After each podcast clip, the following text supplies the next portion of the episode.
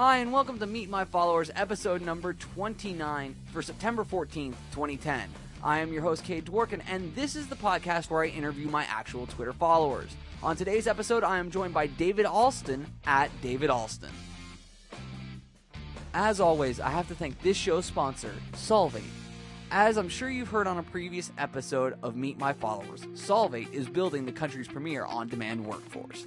If you are a consultant, freelancer, or contractor, come join me and the other top independent professionals already on the platform. You can create your profile in the Solvate Talent Engine simply by heading over to solvate.com. Today's guest is one of those high level strategic thinkers who I look up to a great deal because of just kind of who he is and what he's done. And I would like to welcome David Alston to the show. David, thank you for coming. That's quite the introduction. I feel like uh, I don't know if I can live up to that, but thank you very much. Appreciate well, it. Good to be on the show. You're working with you know some of the brightest people I know who are working at the company that you're the uh, VP of marketing at, Radian Six. Uh, my my question to you kind of is, you know, what is Radian Six, and, and what is the the community that you guys are trying to build internally there? Uh, well, Radian Six is a social media monitoring and engagement platform, and what that means is um, we help companies or agencies that work with companies listen to the mentions of brands or products or competitors or uh, their their their space that they play in. We help them listen to all the conversations in, online in the various types of social networks and blogs, forums, videos, all that kind of stuff. And it helped. Basically, we we capture that for them and allow them to analyze it, um, allow them to engage on it and track their engagement. Um, we have workflow features that allow people to, you know, basically scale this type of listening and engagement across a, an enterprise, across a team, and then be able to report on it and, and, and try to get at the, the return on investment uh, when it comes down to uh, the effort that they put into it. It's one of these great tools that I was introduced to. It's coming up on two years ago now and uh, the instant that I saw it, I knew that you guys were onto something. And the instant that I actually got a trial account due to the fact that I was working with an agency here in, in Scottsdale, um, I immediately started firing off tweets at Radian Six and then eventually at Brian Dunphy. Um, because you know he's the lead UI guy, and so I was talking to him about things, and, and it's been fascinating to watch the platform grow and continue to become even more robust. Talk to me a little bit about the, the content play that you guys have started to make, where you know you and Amber Naslund, or you're fairly regularly involved with the engaged brand twebinars. Yeah, we did that for a while actually. Um, the it's been a while since we uh, we did a, a webinar. We, we kind of switched away from uh, from doing them towards more traditional webinars. Okay. Part of it came down to the fact that the platform, the, the little kind of marketing webinar platform that we had uh, a local company build mm-hmm. was really good. Uh, the only thing that we were finding is that uh, we're the reason why we call them twebinars is because we kind of integrated them with Twitter, where instead of having uh, the back channel communication for a typical webinar be the chat little chat box or you know you know where people could ask questions in audio, we were using Twitter to do that. Um, and we had a little app that kind of streamlined that whole thing.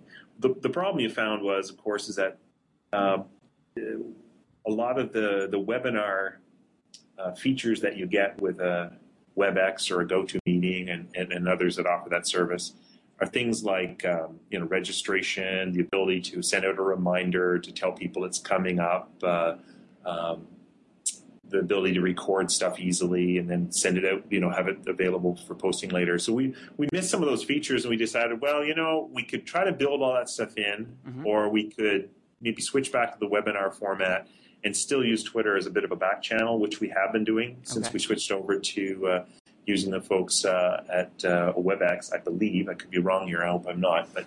Um, and uh, so we've been doing some other webinars uh, since then, and it's been great. Uh, I haven't been on the, the last couple. Actually, uh, I believe uh, Amber's done some. Lauren uh, Vargas has done some as well. Um, and uh, it's been good. It's a good way to engage the community for sure and, and, provide a little bit of content out to them. Uh, on the subject that we're passionate about and a lot of people are passionate about. Sure, but it's also been a, a, great spot for you guys to interview, you know, top brands, right, and and get their perspective on things. I mean, you know, the one that really stands out to me is when you guys brought in the folks over at Kodak, and you know that was one of those where it was you know really interesting to hear the thought processes of everyone who was on that call because there are so many smart people who were involved in that one in particular, but it's a yeah. ton of fun to see that you guys have kind of changed course as the community and as technology has kind of forced you to. Yeah, well, I think the one thing that I like about um, uh, my job is I get a chance to work with some really great folks uh, at Radian6, but also with a lot of really uh, uh, awesome customers that are doing some pretty innovative things. It feels a lot of times like we're all pioneers, we're all still learning. Um, uh, there's lots. There's lots more to, to happen uh, when it comes to how social is going to affect business, uh, how how it affects agencies and how they deploy what they deploy to customers, um, how it'll affect you know the enterprise from customer service to marketing to public relations to consumer affairs to HR. It's you know social is really changing a lot of that, and so you're seeing a lot of really create a lot of really creative ideas in various companies, and we're fortunate um, that a lot of uh, customers or uh, of ours mm-hmm. have selected us to work with us and um, and are willing to to share those ideas. And uh, I think it's it's really cool when you think about it because you know in some in some spaces you know when someone comes up with a new idea. Um, they don't necessarily want to share it. You know, they want to keep it to themselves. But I find that folks that are dealing in social media, they've got that kind of sharing uh, gene, mm-hmm. if you want to call it, uh, kind of in them, and that really does help uh, drive the industry forward at the same time. Uh, and it gives a lot of uh, people uh, the ability to figure out stuff from other people that have done trial by fire. So.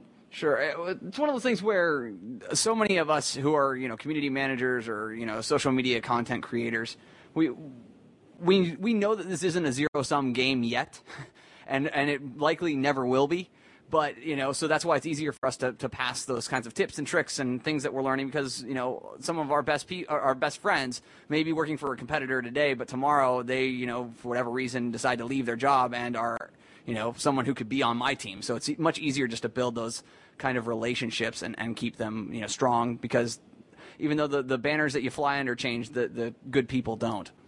Well yeah you hit the hit the nail on the head uh, when you mention the word relationships. I mean that's that's the one thing that um, I think that if you look at, and I'm going to pick on marketing uh, sure. vertical here for a second, but if, if you look at marketing, um, so over the years we've moved from a probably let's say maybe it was 30 40 50 years ago i don't know but marketing was all about building relationships um, and it was a lot more personal and and you know maybe it was because you know we didn't have a lot of mass media at the time. Mm-hmm. and then we kind of evolved away from from kind of the relationship building to more of awareness and, and brand building and that kind of thing which is all good. Um, but the relationship has kind of taken the second kind of taken the back seat. And i think that's the one thing that you know if you're in if you're using social media if you're in the social space i know you are it is it is all about building those relationships and knowing that you know it's an investment and it's something that you're able to you know um, hopefully utilize to help to help you know something you're working on in the future or vice versa that the other person can, can help and i mean there's here's an example you and i uh, we've met over social media yep. we've met once uh, at a conference yep.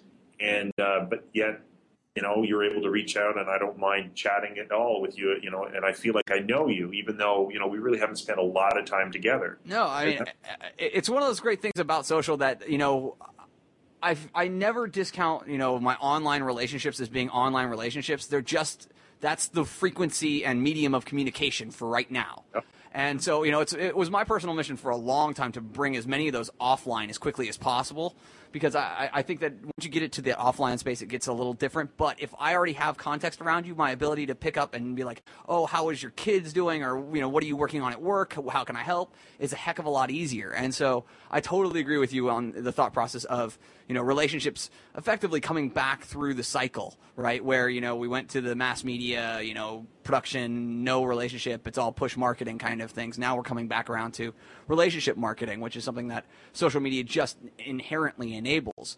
Uh, so that being yeah. the case, what are some of the high level? Because I know that, that you're, you know, you've had a lot of experience, you know, at high level kind of marketing roles in companies.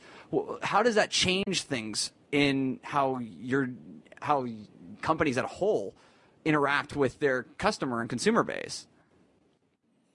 Well, um, there's quite a few different things. Uh, let me just kind of jump around a little bit. Sure. I think one of the things that a company that has embraced social uh, at not only, uh, let's say, the community manager level, but at the executive level, um, at the customer service level, at uh, you know where you know whatever level they're at. I think the number one thing that I, I like to say it does impact a, a business is that it makes a business more uh, accessible um, and more human.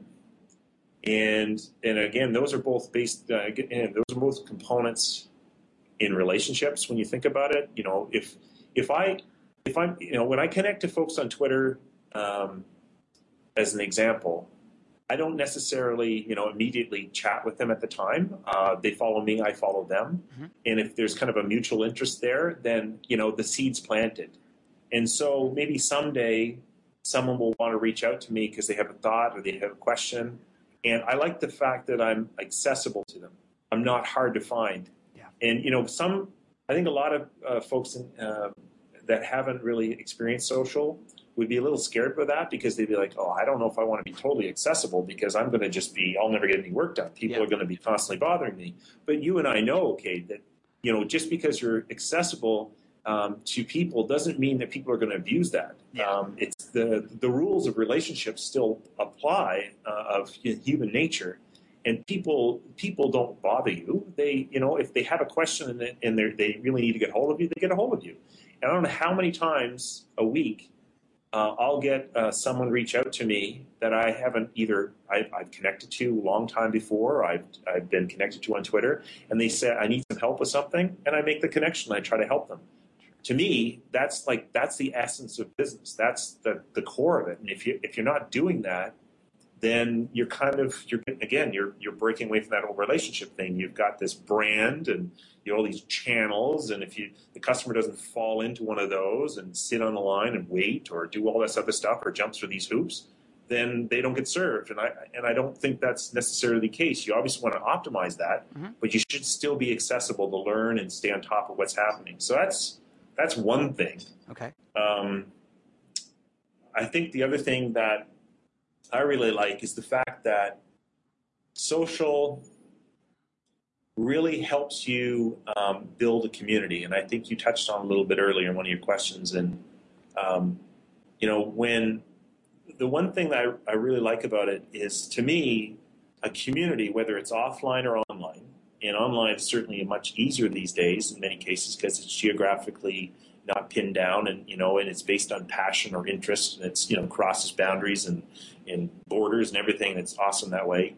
Um, the thing about i love about community is that again it's relationship based it's an investment. And if you look at what brand like companies um, value um, you know, you'll see stuff like, uh, you know, what what's the brand equity of a company or brand brand value, and you know, you something uh, like a company like let's say Coke, mm-hmm. they come out with the you know uh, the top 100 brands in the world, and Coke usually is like number one or whatever. I'm not sure if they still are, but mm-hmm. they're usually at the top. Yeah. And they say the brand is worth something like, and I'm just going to throw a number because I don't know what it is, but let's say it's worth 50 billion dollars. Yeah. Well, to me, that's an asset, and you know, yes, Coke sells you know uh, carbonated flavored water. Mm-hmm. think about it. Yep. But Coke, the brand, is worth so much. To me, community is the same kind of thing.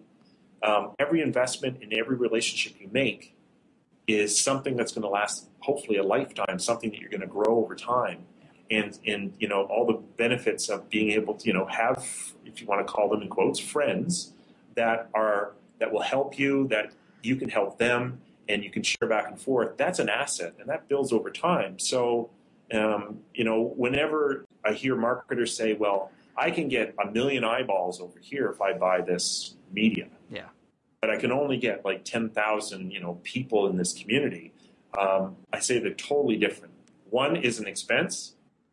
Once you stop buying that media, people go away. They may remember you for a little bit and then they're gone. The other one's an investment. When you invest in people and you help them and you and you genuinely care about them, they're going to stick with you. And I think that's an amazing asset that I think companies are sometimes missing out on uh, when they're not thinking about building their own community. I, I, completely agree with that. And that's been one of those questions that, as I've spoken several times at, at Arizona State University and the University of Nevada, Reno, um, has come up time and again, right? Is that, you know, business students, they, they and even some MBA students have, have seen that, you know, this is a massive investment, right? Why should I spend my company's resources, time, marketing dollars to redirect to these relationships? You know, when it, one bad product experience could send them flying away. And the, and my answer to that question is consistently if they have one bad experience and they know that they know that there are real people at the company, they won't yell and scream about it. They'll sit there and they'll call you or they'll send you an email or you know being accessible is not the worst thing in the world, right? I mean, way back when, 25 years ago, right? Nobody everybody freaked out at the idea of having a cell phone because you would constantly be interrupted right? Then you would never get any work done. Who would want to call you when you don't want to be found and you're not at your house? So, you know, those kinds of things are, are obviously very in flux right now. And that's something that I think is actually probably a good thing because people are genuinely, in my eyes, good. And so if you treat people with respect, they're going to do that back to you. Yeah. And the old saying goes, you know, when you have the choice between uh, two equal, you know, products offerings or whatever the two companies you're going to buy from, you know, and one has a relationship with you, um, uh, you, will always buy from someone you like. That's the way I look at it. You know, people. It still comes down to the fact that, um, you know, whether that's um, you know a person that you've gotten to know, or a, a bunch of people, or the whole brand experience through again where it's infused with people. I think in the end, people will buy from people they like. Yep. And uh, the other thing is, you mentioned it. You know, it's a lot easier to go and get upset and dump all over a logo than it is to dump all over someone like you know, like yep. or someone that actually is trying to represent the brand. You're going to give them a shot. You're going to you're going to try to maybe reach out to them and say, "Hey, I need I need a hand," um, because it's a person. It's not some kind of faceless corporation. It's an actual person that's out there representing it. Yeah, and we all make mistakes, and that's and that's one of the interesting things that once you humanize a brand, it becomes a heck of a lot easier for you to say I'm sorry after the fact, right? I mean, you know, we looked at it yep. time and again. You know, Domino's or United Airlines. I mean, if if you do it right and you'd use the same medium or similar mediums, my goodness, it, it just completely it makes it go away a heck of a lot faster. You're not, you know, on the entire Tylenol recalling billions of pills kind of way, kind of reaction that's required in order to gain back that cus- uh, customer goodwill. Yeah, and there's no question. I mean, the the one thing that I've you, have seen a couple of times, and you mentioned some of these brands, is um, they haven't necessarily invested in community ahead of time. So what happens is when something does go wrong, they're on their own yeah. They're lone wolves out in the wilderness, and they they'll have to basically they'll have to try to turn it around on their on their own without any help from the community. If you've invested in a community and you have friends, yeah, you'll make mistakes. No one's perfect, so companies will make mistakes. Period. And when they do, um, they're able to, you know, if if they try, if they have a community, they can reach out to say, what should we do? How can we help? Or or for that matter, if people are wrongly accusing a brand for something, the community will kick in and help. And they will kind of defend them because they've built relationships. Yeah. And so again, it's um, you know when you're with a group, uh, it's much more powerful than you're when you're off on your own and you're kind of a loner. Hmm. Uh, uh, I wish that you know, in, in some respects, I, I love this being an audio podcast, but there are some times where, like this entire interview, I feel like a video of me nodding my head like continuously might be worth some value. But David, uh, my final question in all of these interviews is: Who are some of the people that you're following on Twitter whose content you love to consume? Well, I know see. I'm putting you on the spot. Yeah. Well, you know, um, because if I start naming names, I'm going to forget some. Sure. But what I will say is that, um, you know, what I've generally done um, is I've tried to follow um, folks that I consider um, uh, people that that not only get you know whether it's the you know they're in the community space or they're in the PR space or the marketing space, but they they also understand the values of social mm-hmm. um, and they're willing to give. Um, they're and they're willing to um, share their thoughts and knowledge. Um, and they do so not with the, the goal in mind of trying to you know sell you something. Mm-hmm. They're doing it because they're trying to add to the, the, the discussion. They're trying to, to, they're trying to help move the space forward. Um, I mean, we certainly definitely, uh, from our perspective with our blog, is that's that's definitely a goal for our team is to make sure that we, you know, share content that is that is uh, inspiring us or uh, questions that we have and thoughts that we have again around the space or around where things we think things are going um, because we want to help the space forward. And so anyone that kind of has that same philosophy is someone I like to read um, because uh, you learn so much from it. And there's like literally hundreds of folks that are doing that, like that, well, thousands of folks sure. that are doing that. I wish I had time to read them all, but yeah. Um, you know, so well, uh, but that gives people the context around how you tend to follow people, right? And that's that's you know a great way to combine with some of the previous guests who have you know specifically pointed out people and that's i think part of the, the very interesting process here is that people can begin to see how someone in this space who is very experienced could uh, could could leverage Twitter successfully, but still have all these you know personal relationships, and I think that's that's a real value. Well, David, thank you again for coming on the show. Well, thank you, Kate. And uh, just on that last question, you know, the, this this uh, your show here is a prime example of uh, the type of thing that really is helpful in the community. You know, you're, you're able to you're bringing people together. You're having a discussion. You're sharing knowledge. You're sharing your thoughts. You're helping others share their thoughts. You're moving the thing forward. So I appreciate the fact that you're doing this. So thank you. Well, that concludes this episode of Meet My Followers. I hope you enjoyed listening to David. Uh, please follow him. That's at David Alston go check out some of the cool things that Radian 6 is doing as well. That's at Radian 6 on Twitter or radian6.com for their website. Thank you for listening to this episode of the show. I hope you'll come back for another tomorrow. Either way, though, have a great day.